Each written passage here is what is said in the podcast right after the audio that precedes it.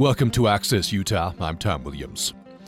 In his new book, The Story of the Human Body Evolution, Health, and Disease, Daniel Lieberman, chair of the Department of Human Evolutionary Biology at uh, Harvard University, explains how the human body evolved over millions of years and shows how the increasing disparity between the adaptations in our Stone Age bodies and advancements in the modern world has led to a paradox. We are living longer, but we're increasingly prone to chronic disease. Lieberman proposes that many of these chronic illnesses persist and in some cases are intensifying because of dysevolution, where only the symptoms rather than the causes of the maladies are treated. Daniel Lieberman is professor of human evolutionary biology and Edwin M. Lerner professor of biological sciences at Harvard. He's written more than 100 articles, many appearing in journals uh, Nature and Science. He's especially well known for his research on evolution of human head and evolution of running, including barefoot running, earning him the nickname the Barefoot Professor. And he was in Utah recently for the Utah Humanities Book Festival, that uh, visit presented by King's English Bookshop, Utah Humanities Council, and uh, Natural History Museum of Utah. Professor Lieberman, welcome to the program. Well, thank you for having me. Appreciate you taking the time. Uh, I was interested to uh, to see this quote uh, recently in Harvard Magazine, a, a, presentation you gave there recently. Uh, I'll just quote this with the jumping off point. As recently as 600 generations ago, our species lived as hunter gatherers. That means, from an evolutionary standpoint, the way we live now is recent and abnormal. So, recent and abnormal, you're talking about the way we live now computers to chairs, simple fact of wearing shoes. That's right. I mean, um, you know, I think it's a natural tendency for us to think our lives are normal, right? It's normal to to, um, to, to drive in cars and to take airplane rides and to go to supermarkets and eat breakfast cereal from a box, and you know, the list goes on.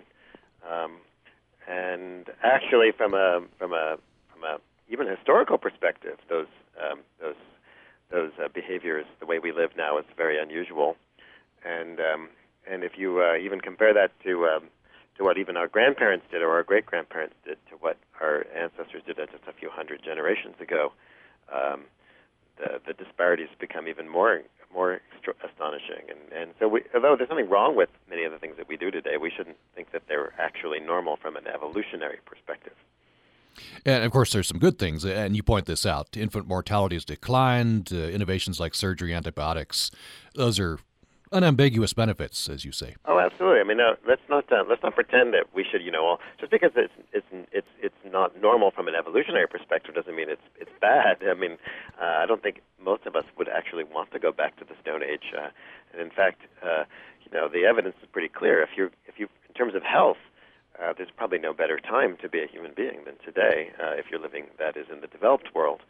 So so you know. Uh, so the world is good today for most of us and for most of our bodies. It's not um, this is not a doom and gloom book about how we should all, you know, rush out and eat paleo diets and, and throw away our chairs and and all that. Um, but um, but we do have to understand that um, that uh, just because things are are good doesn't mean they're better for us either. Uh, everything has trade-offs, and and to understand how and why our bodies work the way they do, and understand how our bodies interact with the modern world, uh, requires that you take some kind of evolutionary perspective. Otherwise, you really don't um, you don't really um, you don't really. It's like the, the the analogy I use is if you go to a football game. And in fact, when I was in Utah, I actually went to a Utah football game. But if I just walked in at the very very end of the football game, I would know who won, um, and I would know what the score was. But I wouldn't know why the score was the way it was, and I wouldn't know what could have been done differently for the game to have had a different outcome. You have to watch the whole game. Um, arguably even the whole season to understand what's going on. And the same is true for the human body. Yeah, you. Uh, I was reading a, a, question and answer session with you. Uh, the question was, is learning about evolution useful for students today? And you used the example of, of doctors. You're preparing a, a lot of your students are pre med yeah. students. Yeah, no, I mean, uh, I think um, um, um, medicine is a field that has traditionally paid very little attention to evolution. I think most doctors and most medical students know that evolution, you know, has something to do with you know what happened in the past, but um, they just see very little relevance to, to studying medicine today um, from an evolutionary perspective, and I think it's really wrong. Um, and it's wrong for many reasons. Uh, one is that um, we haven't stopped evolving, and evolutionary processes are still going on. And there's probably no set of processes that many of us care more about than infectious diseases, which are evolving with us. Um, and without taking an evolutionary perspective to think about um, infectious diseases, um, we're going to get it wrong. Um, but um, but in addition, um, evolution also explains why things are the way they are and gives gives a new perspective on on how to treat bodies. For example, we often uh, think about treating uh, symptoms, but an evolutionary perspective helps us think about symptoms actually being adaptations. A very simple example would be um, a fever, right? A fever is, uh, is what makes you miserable when you have a cold, right? Um, or the flu, and uh, you think, well, you know, how do we alleviate suffering? Well, give somebody a, you know, something to bring the fever down. Bring, give them a, an what's called an antipyretic, uh, you know, like a ibuprofen or or aspirin or something like that. But in actual fact, the fever, although it does make you miserable, the fever is a, is a mechanism, an ancient mechanism that we evolved, know, millions and millions and millions of years ago to help fight infectious diseases. And by taking um, by taking those kinds of medications, sometimes we actually uh, interfere with natural mechanisms that our body bodies have to fight a disease. Um, so, so there's, you know, that's just one of many, many examples of how an evolutionary approach to medicine is very important. Cancer would be another example. Mm. So, a cancer is, you know, a set of, set of mutations, right, that that uh, cause a cell to start acting out of control and start competing with other cells. Cancer is actually not only a, a byproduct of evolution, right? It's, it's basically a result of multicellular life, but but the way in which cancer cells actually um, um, um, sometimes outcompete other cells is actually a form of selection going on in your body. And sometimes it's been argued. I'm not. I'm not a. I'm not an oncologist, but it has been argued by some that the way in which we aggressively treat some cancers um, may actually create a con- the conditions for those cancer cells to become um, to do better rather than worse. Just as when we, um, you know, use antibiotics poorly, we actually promote conditions for um, you know, antibiotic resistant um, bacteria uh, to, uh, to, to proliferate. So we, we, we need an evolutionary approach to medicine. We're talking with Daniel Lieberman, who is a Harvard professor, author of the most recent book, The Story of the Human Body Evolution, Health, and Disease. We get to talking about this very interesting concept of dysevolution, continue talking about uh, idea of ongoing human evolution. Professor Lieberman, though, I wanted to bring in uh, some comments we received on Facebook. Uh, by the way, you're welcome to comment on Facebook. Uh, we'd love to have you participate in the program that way or by email. So just go to Facebook, go to Utah Public Radio Facebook page, look for the the uh, the post here. You'll see a picture of uh, Professor Lieberman. Uh, a headshot between two skulls. I'm sure, Professor, you're familiar with this uh, with, oh, the, right. with, this picture, which is which is on your site at, at Harvard, and uh, showing uh, evolution of the of the skull. You you say the skull and and and the foot, I think primarily. Uh, but uh, you can comment on our Facebook page. You can also comment uh, via email to upraccess at gmail.com, upraccess at gmail.com. And you can call 1 800 826 1495, 1 800 826 1495.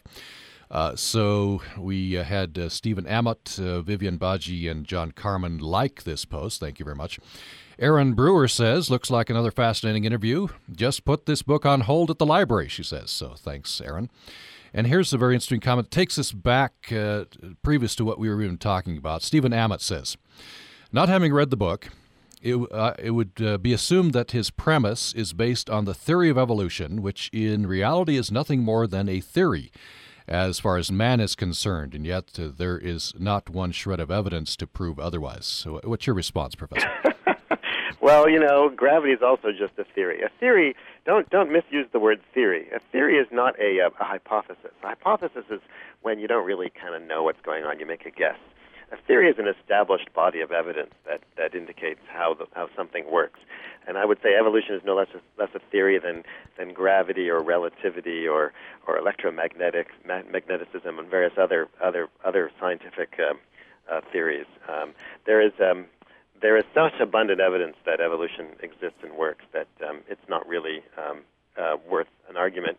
If you want to argue about how evolution applies to human beings, that's fine, but it's uh, you know it's not science uh, to to um, to um, you know evolution is the only scientific explanation explanation for how and why life is the way it is, and and um, and, and that's just that's just the way it is.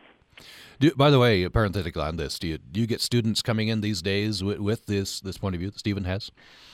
Um, no, um, frankly not. I mean, after all, students. Uh, I, I teach. I teach. Um, um, uh, you know, I'm sure I have students who are who have religious backgrounds, but they're, um, you know, many many people who are religious um, have no problem with evolution. In fact, the Catholic Church accepts evolution, um, um, uh, and and you know, I tend not to to meet students who are um, opposed to science. So, uh, so no, this is not an issue I have to deal with. Uh, Stephen goes on a separate topic. He says, as for disease, nearly everything that is known to disrupt the health of man today is brought on and is wholly related to bad nutrition. Man is fully capable of curing himself, but pills and wrong thinking will not do it. Your response? Well, you know, nutrition is an important co- component of disease, but it's only one of many. Um, you know, bad nutrition doesn't cause smallpox.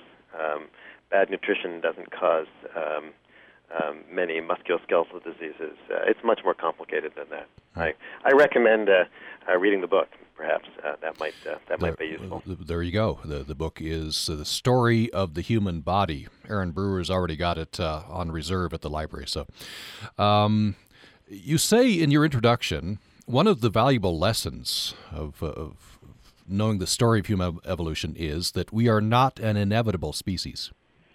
That's right. I mean, um, when you look at what happened in our evolutionary history, um, there were many rolls of the dice, so to speak, um, that um, that um, you know we didn't have to be the way we are. And in fact, in in previous um, times, there were many different species of humans uh, or human ancestors living, and uh, we just happened to be the ones that that that that uh, that won out. Um, in fact, it's very we're actually probably the only time in living in the only time now that uh, actually only one species of human is ex- is extant. But if you had visited the Earth 50,000 years ago, you would have met Neanderthals in Europe and Denisovans in Asia, and you know, could come maybe even the hobbits in Indonesia. Um, so, um, so uh, we're not the only species um, um, of in our in our part of the fa- family tree.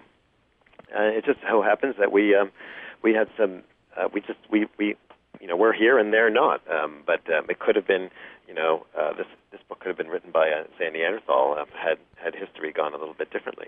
After all, Neanderthals had brains as large as ours. Uh, you have uh, been quoted saying that you regret that for uh, much of your career as a professor of human evolutionary biology, you taught the old line that human biology hardly changed since the Ice Age. Uh, I wonder if you could talk about that ongoing human evolution. Yeah, well, you know, um, Homo sapiens, our species, evolved sometime between, say, 200 and maybe 300,000 years ago. And um, I used to think, well, you know, my job was to get get teach teach the students what happened up till our species evolved, and then it's, you know, the job of archaeologists and historians to to, to tell tell the story of what what happened more recently. Um, but um, um, but actually, the more one thinks about it, the more one realizes that that's actually a limited view because, of course, a lot has happened since we evolved. I mean, we haven't created new species, but but but of course, there's been lots of selection. For example, uh, I had uh, I had milk for in my cereal for breakfast, um, and the, my ability to, to digest that milk as an adult is a result of a mutation that evolved uh, fairly recently after the origins of, of domestication, which uh, enabled uh, people in certain populations uh, to continue to di- digest milk sugar as an adult. That's called lactase persistence. Lactase is the enzyme that, that breaks down lactose, which is the sugar in milk. And and you know my metabolism has changed. My immune system is, is different from from uh, the immune system of our great great great great grandparents from a you know a few hundred generations ago. Lots of things are changing, and in fact, things are still changing because there's also more than one kind of evolution. In addition to, to natural selection, there's also what we call cultural evolution. Culture is also evolved. We transmit information from not just from parent to offspring, but from person to person. Right. This is a, an example of cultural evolution or cultural exchange going on right now as we as we converse, and and you know that cultures change over time. You know, we do different things today than we did um, a generation ago, ten years ago, hundreds of years ago, etc. Partly because some ideas are better, some ideas are worse. Worse, uh, um, fashions change, all kinds of things change, and so cultural evolution has also transformed our world, and in fact, it's doing so more rapidly and more powerfully than, than natural selection right now. Such as, for example, all the sugar that I'm able to, to eat now, and all the all the all the conveniences that are available to me. Those are changing my body, and so if you really want to understand how and why our bodies are the way they are, and which is uh, which is I think what many of us are interested in, uh, you really need to think about what's happened uh, since we evolved, and and uh, and that's the industrial revolution, agricultural revolution. All those shifts are are are important and still have consequences, major consequences for for us today. And I think uh, one of your main points is it it will pay off for us individually and collectively if we think about these things. You know, to, to we go forward, not just living life, but think about uh, uh, why we're becoming the way we're becoming. I don't think we can actually afford not to think about it this way. Let's think about the current debate we're having about healthcare in the United States. Right? We're we're we're we're arguing passionately about how to pay for it and how to regulate it, and you know whether to require people to have insurance, this, that, and the other. But um, what we're not really arguing about right now is what to do about making people healthy in the first place. Um, how do we prevent people from getting ill? You know, 70% of the diseases that people get are estimated to be preventable. 70%. So, for example, the most common cause of death in the United States is heart disease. And heart disease uh, doesn't have to exist. People shouldn't you, you know, if you if you if you eat the right diet and exercise, and I mean, you know, there's some genetic basis, but those most of that's a, a result of most of the diseases are, res, are a result of interactions between our genes and our environment. But to a large extent, you know, living living a healthy lifestyle helps you prevent uh, heart disease uh, to a large extent, if not if not almost completely. Um, why aren't we doing more to think about that? And and the way to and part of that is to understand how and why our bodies evolved to be the way they are, and understand what our adaptations are, and what we're really adapted to eat, and how we're what we're maladapted to eat and and exercise. And but part of it also is to understand this cultural evolutionary dynamic by which, for example, when we get ill, we then treat the symptoms of, those diseases, and then we keep uh, kind of a vicious circle going in which we we permit um, permit the, permit the disease to become um, even more prevalent or, or remain extremely prevalent, or sometimes even more severe.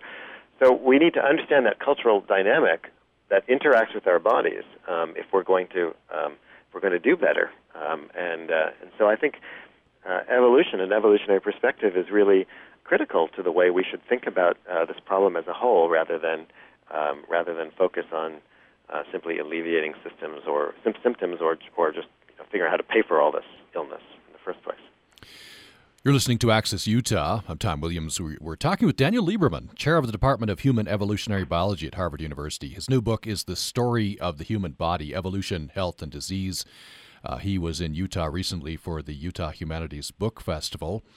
Uh, and we're talking about the, this idea, this increasing disparity between the adaptations of our Stone Age bodies and advancements in the modern world. It's led to a paradox. We're living longer, but we're increasingly prone to chronic disease. Professor Lieberman has uh, some prescriptions for us, so to speak. We'll get into that, some solutions, and uh, talk a little bit more about uh, how we evolved and what that means for us uh, today. Uh, says we're not an inevitable species, that's one valuable lesson. Um, and as recently as 600 generations ago, our species lived as hunter gatherers. And uh, so the simple fact of wearing shoes, for example, and other uh, practices we do now, the way we live today, is recent and abnormal. It's not all bad, of course, but uh, he says we could be doing a lot better. Uh, we're going to talk a lot more about this. Uh, in fact, we'll get into talking about uh, Professor Lieberman's study of running. Very fascinating including, and I'm itching to talk about this, Professor, uh, pigs on treadmills. Uh, you've, you've got a good job. Um, we'll talk about that and have some more comments from you. We have a comment uh, question from Charles Ashurst on our Facebook page. By the way, you can uh, join the conversation via Facebook, Utah Public Radio Facebook page. You can join us at upraccess at gmail.com, upraccess at gmail.com or you can call us at 1 800 826 1495. We'd love to have your comment. 1 800 826 1495. More following the break. Checking out the U.S. Patent Office with its endless supply of amazing inventions. I got into this black hole of patents, looking at the ways in which your fellow citizens have been inventing climate solutions in their backyards. Americans' creative and sometimes wacky fixes for global warming. I'm Steve Curwood, and that's next time on Living on Earth from PRI. Coming up next, today at 10 o'clock. And programming on Utah Public Radio is made possible in part by our members and Crumb Brothers Artisan Bread at 300 South and 300 West in Logan, open Monday through Saturday until 3, introducing Pumpernickel Rye and Pan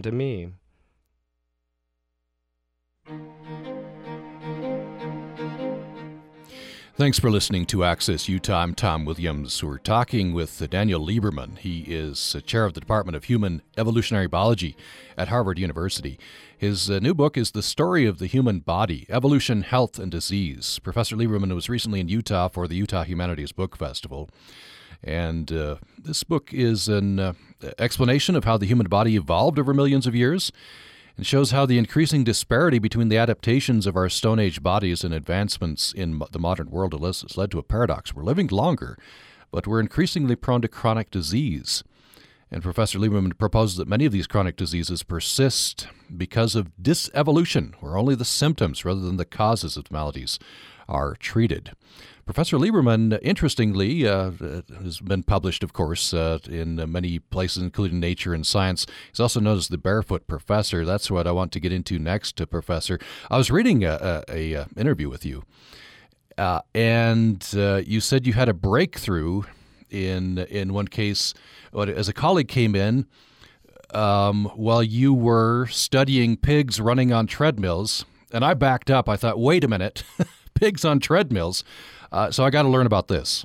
You you studied well, pigs running on treadmills? Colleague, uh, a colleague who's a, who's a professor in Utah. So um, I was uh, doing a, an experiment um, as a graduate student, I believe, or maybe I was, it was certainly I was a student, and um, we were, for various complicated reasons, running uh, pigs on treadmills to study locomotion and the effects of loading on bones and and um, and uh, it's rather you know believe me, um, after a few minutes, it gets rather dull to watch a pig run on a treadmill.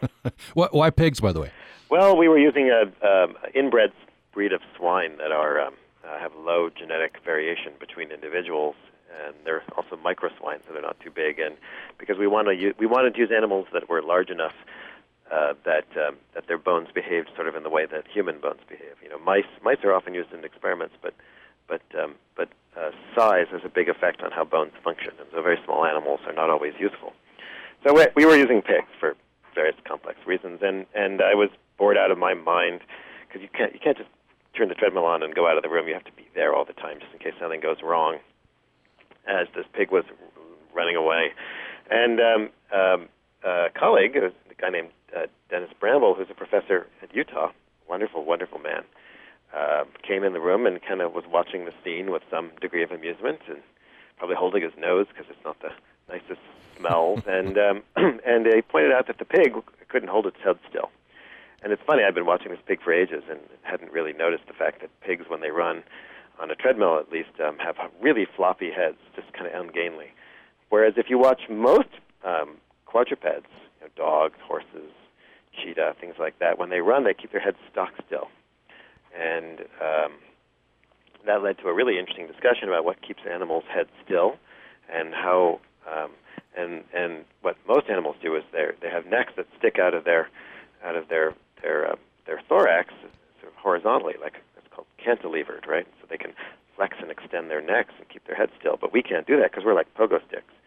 So the question is, why can't this poor little pig do that? And that led to a discussion of adaptations that are present in humans that are not present in um, in uh, in pigs, and that, for that matter, are not present in our ape cousins like chimpanzees or gorillas, called the nuchal ligament. And so we ended up working on this, this this feature and showing how humans essentially have evolved special features for head stabilization that are important for running, which led to uh, some research on the evolution of human running. And so uh, Dennis Bramble and I published a paper in Nature in 2004 titled Born to Run, in which we made the case that humans evolved to run around 2 million years ago uh, in order to hunt, uh, which is when we when we started hunting. Uh, that's very interesting. And uh, through part of this book, you talk about, uh, you organize things about uh, around how we have evolved to take in and expend energy. Mm. One one big advance is that we became bipeds. Yeah, well, well, biped, bipedalism was sort of a, probably a solution to a problem that was caused by by the fact that we we probably evolved from animals that were very expensive. Uh, in terms of locomotion. So chimpanzees, when they walk, they expend about four times more energy per unit mass per unit distance than than most animals. So when a chimpanzee walks, you know, a kilometer or a mile, you know, it's spending four times more energy than it costs, say, a dog to walk a kilometer or a mile.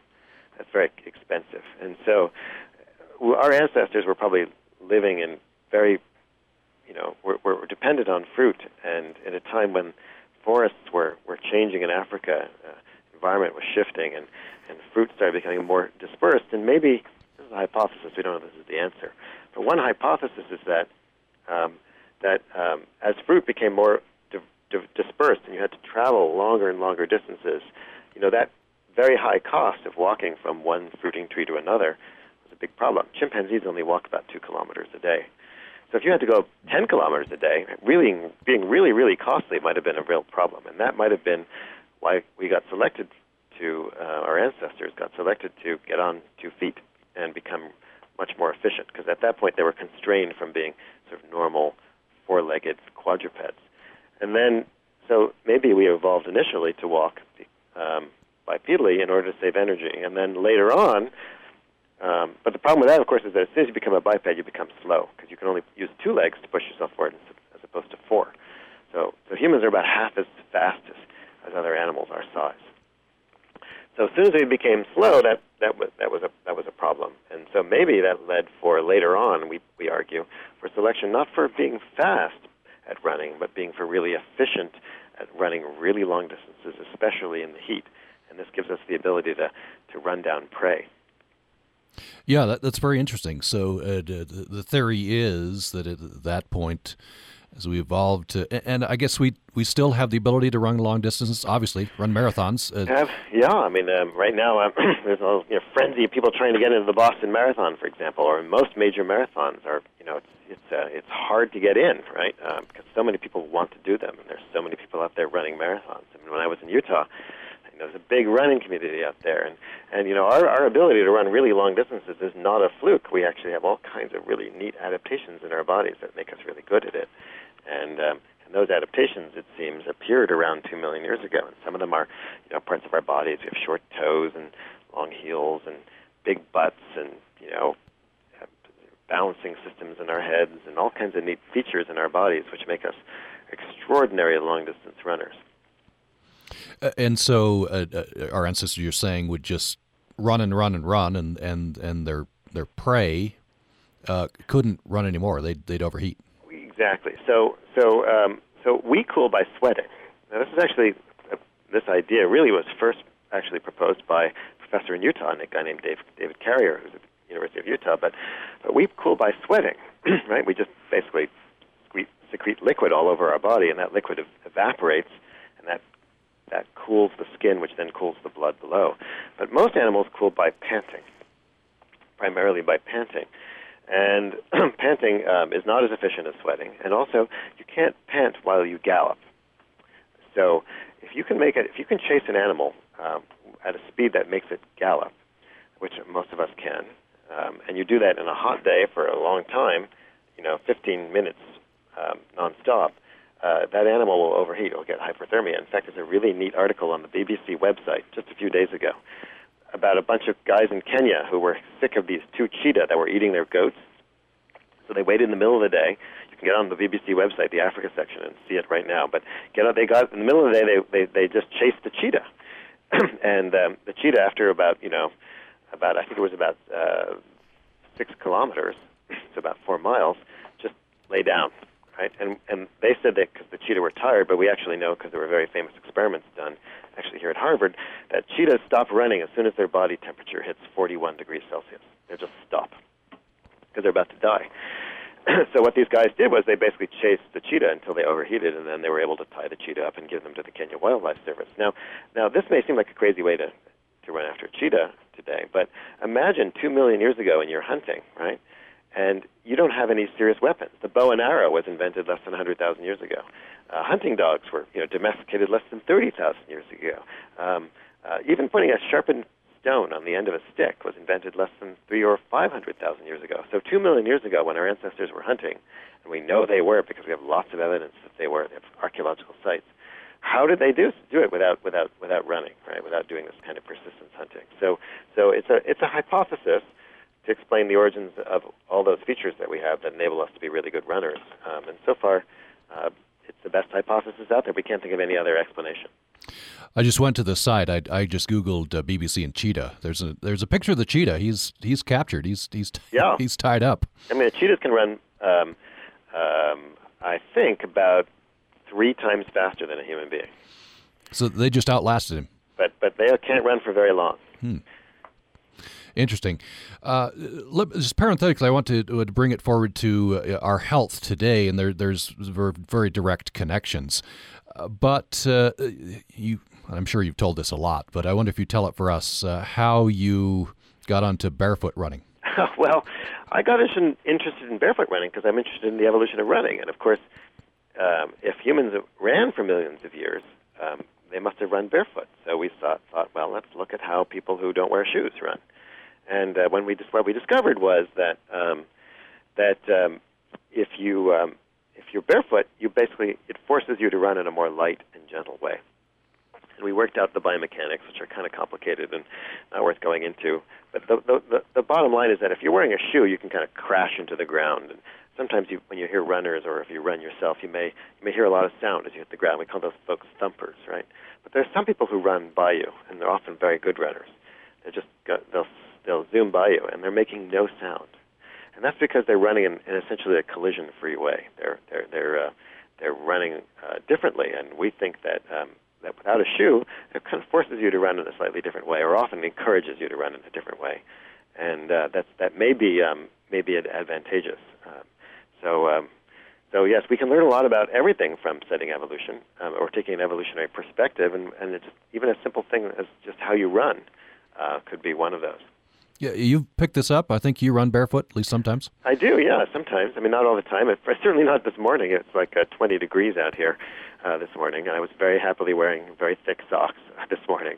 But when the weather's nice, um, I will often run barefoot. I've learned that it's it's nothing to be afraid of. Just as um, you know, we're we're out of touch with our bodies today. I think many of us we don't really. Um, uh, understand actually just how what a pleasure it is to run barefoot. I mean, you have to develop some calluses can't just suddenly become a barefoot runner overnight, and you have to uh, develop strength in your foot and your calf muscles. You can't just suddenly throw out your shoes and run this way and expect it to solve all your problems. It won't. In fact, it'll just cause new problems. But if you put some time and effort into it, and you do it properly and carefully and thoughtfully and cautiously, um, it can be a source of a lot of fun. Just like walking barefoot on the beach is fun. Hmm. So we've been talking about uh, how humans evolved to, to use energy more more efficiently, and it involves some of these advantages. If we bring it forward to today, um, so humans evolved taste for energy-rich foods, right? And so that Boy, used, did we ever used to give us a competitive advantage. No longer, though. Yeah, I mean, you know, for most of you know, for most of our evolutionary history, it was hard to get enough energy, right? Most hunter gatherers are hungry, right? They're, they're, they don't have enough food, or they have barely enough food, and they have to work reasonably hard to get it. They don't have to work, you know, um, you know, you know, ten hours a day to get their food, but they have to they have to work pretty hard every single day to get get the food to feed themselves and their family. And under those circumstances, um, it's really adaptive to crave foods that are the most energy rich. We love sugary things because in the past, sugary sweet things um, were very rare. Most of the foods that our ancestors, you know, wild fruits, for example, are rarely sweeter than a carrot. Uh, hunter-gatherers do love honey, but they don't get that much of it. So, so you know, a sweet tooth was a good thing. Um, loving fat was a very good thing. And now we're in this bizarre situation that's only occurred really extremely recently, uh, where we actually have more sugar than we know what to do with. We pay money to have people not put sugar in our foods, right? It, costs extra for sugar-free stuff, um, which is kind of paradoxical if you think about it. And we we um, we don't even know what to do with all the fat that we produce. And as the, the result is that we we um, we we've, we've evolved all sorts of adaptations to add on weight, which we can use for times of of, of scarcity. But we no longer have times of scarcity, and we never evolved adaptations to lose weight because that was never an issue, right? So um, you know, people in the past never went on diets. That was just not not a not a not a problem. And so uh, we, we we we have all kinds of adaptations to keep that weight on, and very few to to lose it. And so we're we're in trouble now. Uh, this is an excellent place to uh, bring in Charles Ashurst's comment, he, uh, he uh, or question on our Facebook site. By the way, we're talking with uh, Professor Daniel Lieberman. The book is "The Story of the Human Body: Evolution, Health, and Disease." Daniel Lieberman is a Harvard professor. He was in Utah recently for the Utah Humanities Book Festival.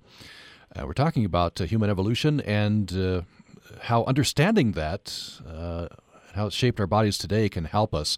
We'll get into a little later some uh, prescriptions, some uh, maybe some policy implications, what we can do, at least individually. Um, and you can find uh, a uh, interesting picture of Professor Lieberman, his head between two skulls, uh, on our Utah Public Radio Facebook page, and you can comment there. A couple more people have liked our post Charles Ashurst and Tamara Hamblin Ratita. Thank you for that. Here's what Charles says Is modern medicine, for all its many benefits, an evolutionary train wreck in progress? Interesting question. I don't think so. Um, I mean, um, you know, doctors are paid to help us when we're sick, and um, um, and we need them, um, and that's probably been always the case. Um, I think what I think the, the the big concern I have, and many other folks have, including most people who I know who are doctors, is that you know our medical system is just not really set up for prevention, um, um, and um, because it's not how we we approach the problem, and um, and we're we're just spending too little attention on prevention, and um, I think that's the that's the big concern. I mean, you know, when once a kid, for example, becomes overweight as a child, you know, that's that's a that's kind of like a lifelong battle that person will have to face, with many many consequences that result from from being overweight. Being physically inactive when you're young means that you don't build as strong a skeleton. It makes you much more prone to osteoporosis when you're an old an old person. There are many many examples by which we um, we just are not making the hard decisions uh, necessary to help ourselves, help each other um, grow and develop healthy bodies. And the end result is that we get sick, and then we have to go to modern medicine to to help us mitigate those symptoms or cope or or, or and so it, I think the problem is not so much medicine. I think the problem is really a political problem. You know, what are we going to do about all the sugar in our environment and the physical inactivity in our schools? Um, so I, I would I would I would say that doctors are struggling, most of them, earnestly and hard to do what they can in a system that is um, that's already, um, um, you know, and has many benefits. You know, if I have appendicitis, I'm going to rush to the hospital. Believe me, I'm sure I'll be well taken care of. Um, but but but also has some some some challenges, and those challenges are not really, I think, the fault of medicine. I think the challenges are really more a political problem. We'll talk more about this uh, following a break. Uh, the book is The Story of the Human Body Evolution, Health, and Disease. Daniel Lieberman is chair of the Department of Human Evolutionary Biology at Harvard University. We'll talk a little bit more about this idea of dysevolution and uh, get into talking about uh, what Professor Lieberman uh, would suggest. We have a mismatch between our, our Stone Age bodies and the way we live today. Um, and uh, so we're living longer, but we have more chronic disease. Uh, what can we do about it? We'll uh, ask Professor Lieberman that when we come back. And we'd love to have your comments and questions. Uh, you can join us on our Utah Public Radio Facebook page. You can join us by email to upraccess at gmail.com, or you can call us at 1 800 826 1495 if you'd like to join the program. Uh, about 10 minutes left. Uh, more following the break. This is Lloyd Berentzen, Director of the Bear River Health Department. In Cache Valley, air pollution comes from two main sources mobile sources and area sources. Mobile sources are cars, trucks, and other automobiles. They release pollutants as they operate, and we can minimize the pollutants by driving less and keeping our cars well maintained. Area sources include wood burning stoves, industries that use solvents, and charbroiling restaurants. We can minimize pollutants from these sources by maintaining industry and state standards for businesses, and by not using wood burning stoves during no burn days. By minimizing our pollutants, we can help improve our air and keep Utah a great place to live. The Bear River Health Department provided this content in response to Utah Public Radio listener questions about air pollution and health for our Community Engagement Reporting Project. To join our Public Insight Network and have a say in what we report, go to upr.org and click on Become a Source.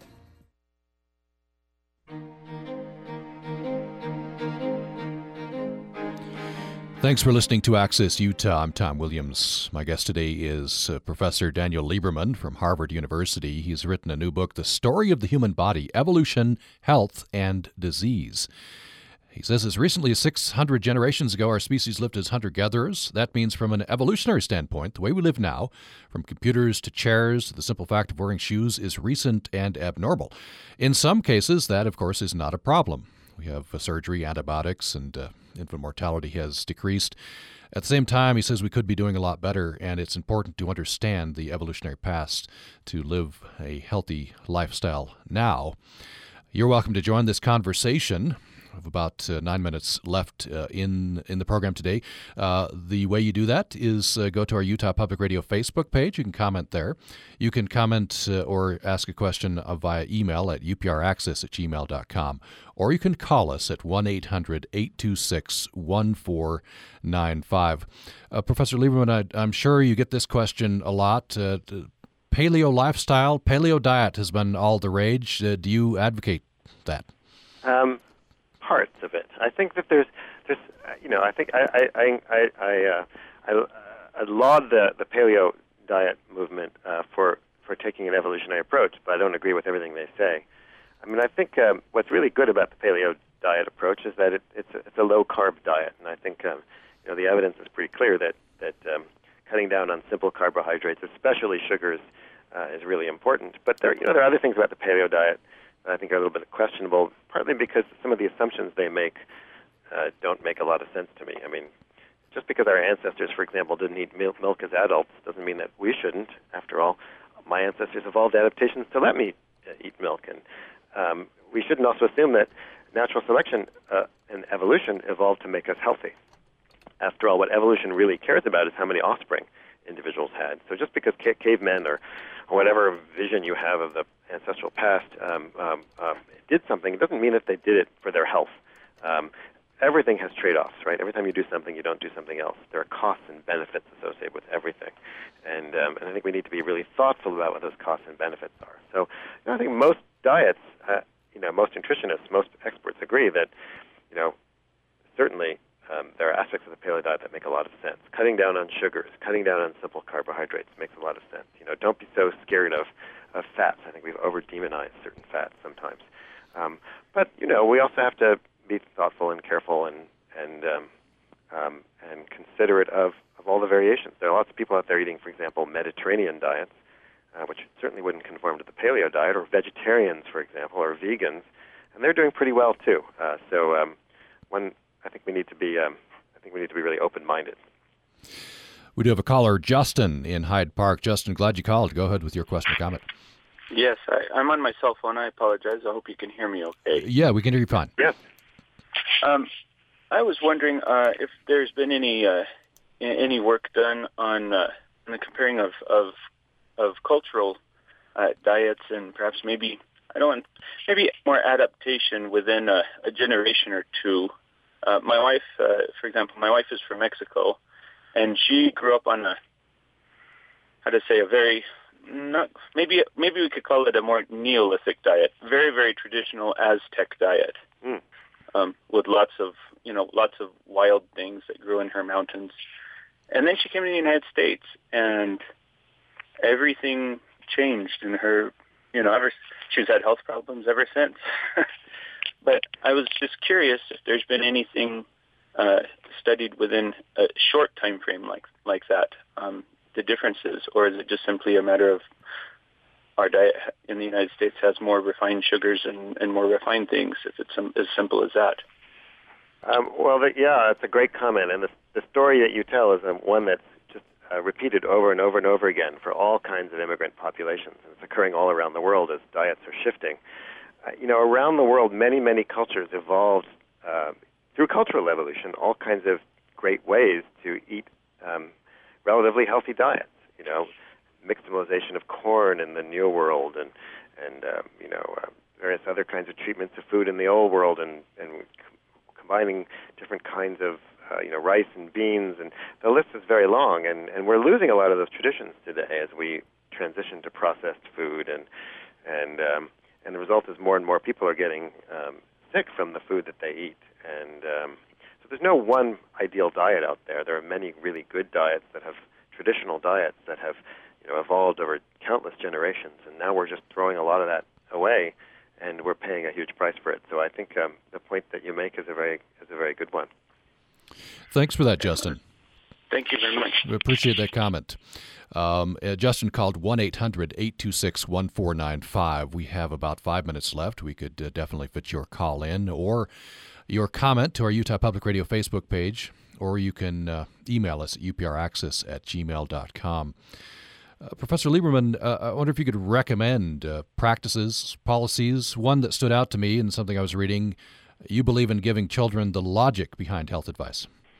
Well, yeah. I mean, I think people need to understand how and why their bodies work. Um, you know, just telling somebody, you know, don't eat sugar, uh, is not enough. I think you, know, you need to. I think our kids need to understand, you know, what do you do when you eat sugar? I think most of us don't know, for example, how our liver and how our pancreas and you know functions when we eat sugar, and why it is that that you know, a, uh, you know, a sugar bomb, you know, um, uh, or just a piece of white bread, you know, of course, it's not a big deal when you have it. But um, but if you keep doing it over and over again, how it overloads our livers and makes our livers fat, and how it how it how it turns um, you know makes our taxes our pancreas and g- gives us type two diabetes. We also need to understand what does our bodies do when we exercise. I mean, I think if there's any one simple prescription to help improve people's health, it's it's more physical activity. I mean, we physical activity doesn't uh, necessarily cause you to lose weight easily, um, but there's no question that physical activity has many many benefits um, apart from from uh, weight or independent of its effects on weight. And it, well, among other things, it changes how your body copes with or deals with um, the energy from the food that you eat. And so we we need to. I think people need more information about about how their bodies work so that they can make reliable, informed decisions. And very often we just don't we don't teach each other that, and we don't provide the information uh, in ways that people can uh, can understand it. I think the other thing we need to do, understand is that, you know, we didn't evolve to make the kinds of choices that people have to make today. You know, escalators. I mean, it's it's human instinct to take an escalator whenever you can, but it's not good for you necessarily. Uh, it's, it's you know, if you put a piece of cake and an apple in front of me, there's no question I'm going to go for the cake. It's it's instinct, right? We we didn't evolve to have to make those kinds of choices uh, that we have to make today, and it's unfair to expect people to have to exercise that kind of control. I certainly can't. So why should most kids be able to do that? We need to help each other help themselves in a way that's respectful of people's rights, but also um, helps them, um, you know, make the decisions that they would rationally make uh, if they could. Let's uh, let's put a, a, one more call in. Uh, we'll we'll ask uh, Christina to be brief and the professor as well. We just have a couple of minutes left. Christina and Moab, glad you called. Go ahead.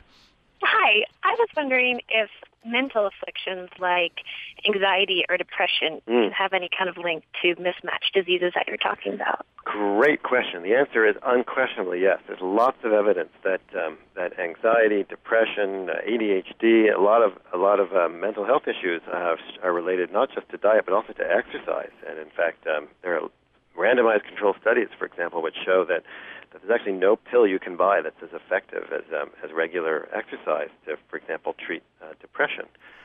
So, um, uh, and very often, you know, only about a third of doctors, for example, when they, uh, according to surveys, ask their patients uh, how much physical activity they're getting.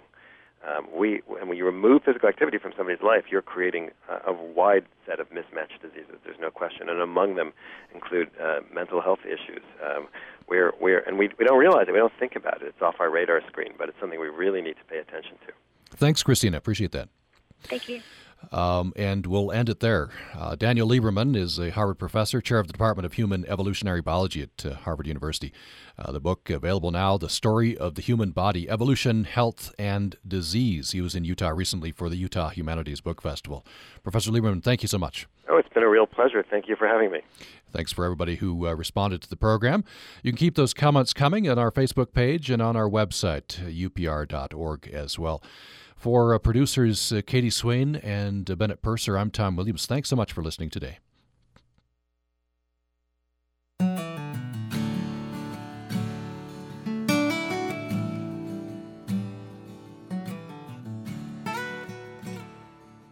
Utah writer Gina Wickwar. Imagine it's a quiet Sunday. It's mid morning, and you've just come home from church, or you've been lazing around the house reading the paper over your second cup of coffee. Suddenly, klaxons and sirens shatter the air, and life as you know it will change forever in the next few seconds. That's what happened this weekend in the small town of Washington, Illinois, when one of several violent tornadoes screamed through the town, leaving a half mile swath of destruction and one person dead. The before and after pictures shown on cable news pretty well tell the whole story complete devastation, all within mere minutes. When I was little, we lived in Hoopeston, Illinois, about a hundred miles directly south of Chicago and almost a hundred miles due east from the town of Washington. Like Washington, Hoopeston was a small farming community, and we lived there because there was a housing shortage in Rantoul, near Chanute Field, where my father was stationed after our return from occupied Japan. It was about this same time of year, too, a little after Halloween, when a tornado struck Hoopeston and our four story apartment house was in its path. My parents and I and my baby sister huddled in our bathroom, and like everyone says, the tornado sounded like the roar of a hundred freight trains. The winds wailing and screeching were horrifying, as was the pounding of the wind driven rain. By the standards of what hit central Illinois this weekend, the tornado 63 years ago was a piker, probably an F1. Still, I remember well that it caused considerable damage. We lived on the basement floor of the apartment building, which proved lucky for us. The tornado quickly ripped off the roof of the apartment, forcing the folks on the top floor to evacuate. The people on the next floor down had to stay with us for a number of days because rain had flooded their third floor rooms. A huge and beautiful old oak tree near the parking area was literally ripped in half. Oddly, it didn't fall and didn't even die. A few cars were overturned, some had their windows blown out, house windows were smashed, and all along the residential streets, trees had been toppled, as had street signs and telephone poles. Leaves that had been arduously raked and piled along the gutters had been blown helter skelter and now covered everything roads, sidewalks, lawns, parks. More ominously, they hid the down power lines. For days after the storm, parents walked their children to school to make sure they didn't touch or step on the lines, many of which were still live. Though there was a great deal of damage to roofs, trees, cars, and the occasional house trailer, Hoopeston fortunately survived its tornado with no deaths. But the repairs and rebuilding were monumental for a small community and took until the next autumn to really be completed. Many hundreds of people were dislocated and had to live with friends or in temporary quarters throughout the winter, and a number of the small shops and stores in Hoopeston's downtown were financially harmed for quite some time. And all that was the result of only a Category F1 tornado. I shudder when I see what an F4 5 tornado of this weekend has wrought for the town and people of Washington and surrounding areas. They will rebuild, of course, and erase the swath of wrecked homes and broken buildings, but they'll never erase the tornado's effects on their lives. That is nature's legacy. This is Gina Wickwar.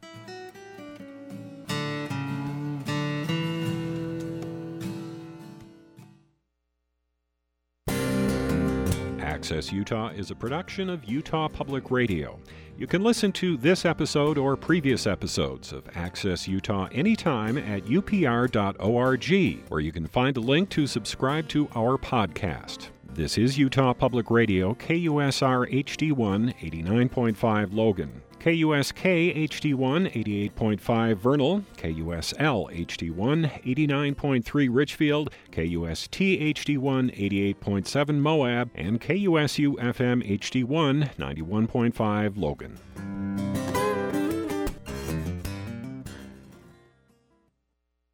This week in This American Life. Yes, I'm looking for a one bedroom apartment for me and my wife. Yes, uh huh. Have you possibly looked for a place to live lately? It's unpleasant, right? I don't have nothing. You don't have anything. Okay, actually, that's a lie. The guy has places. The secret to get past him and others revealed this week.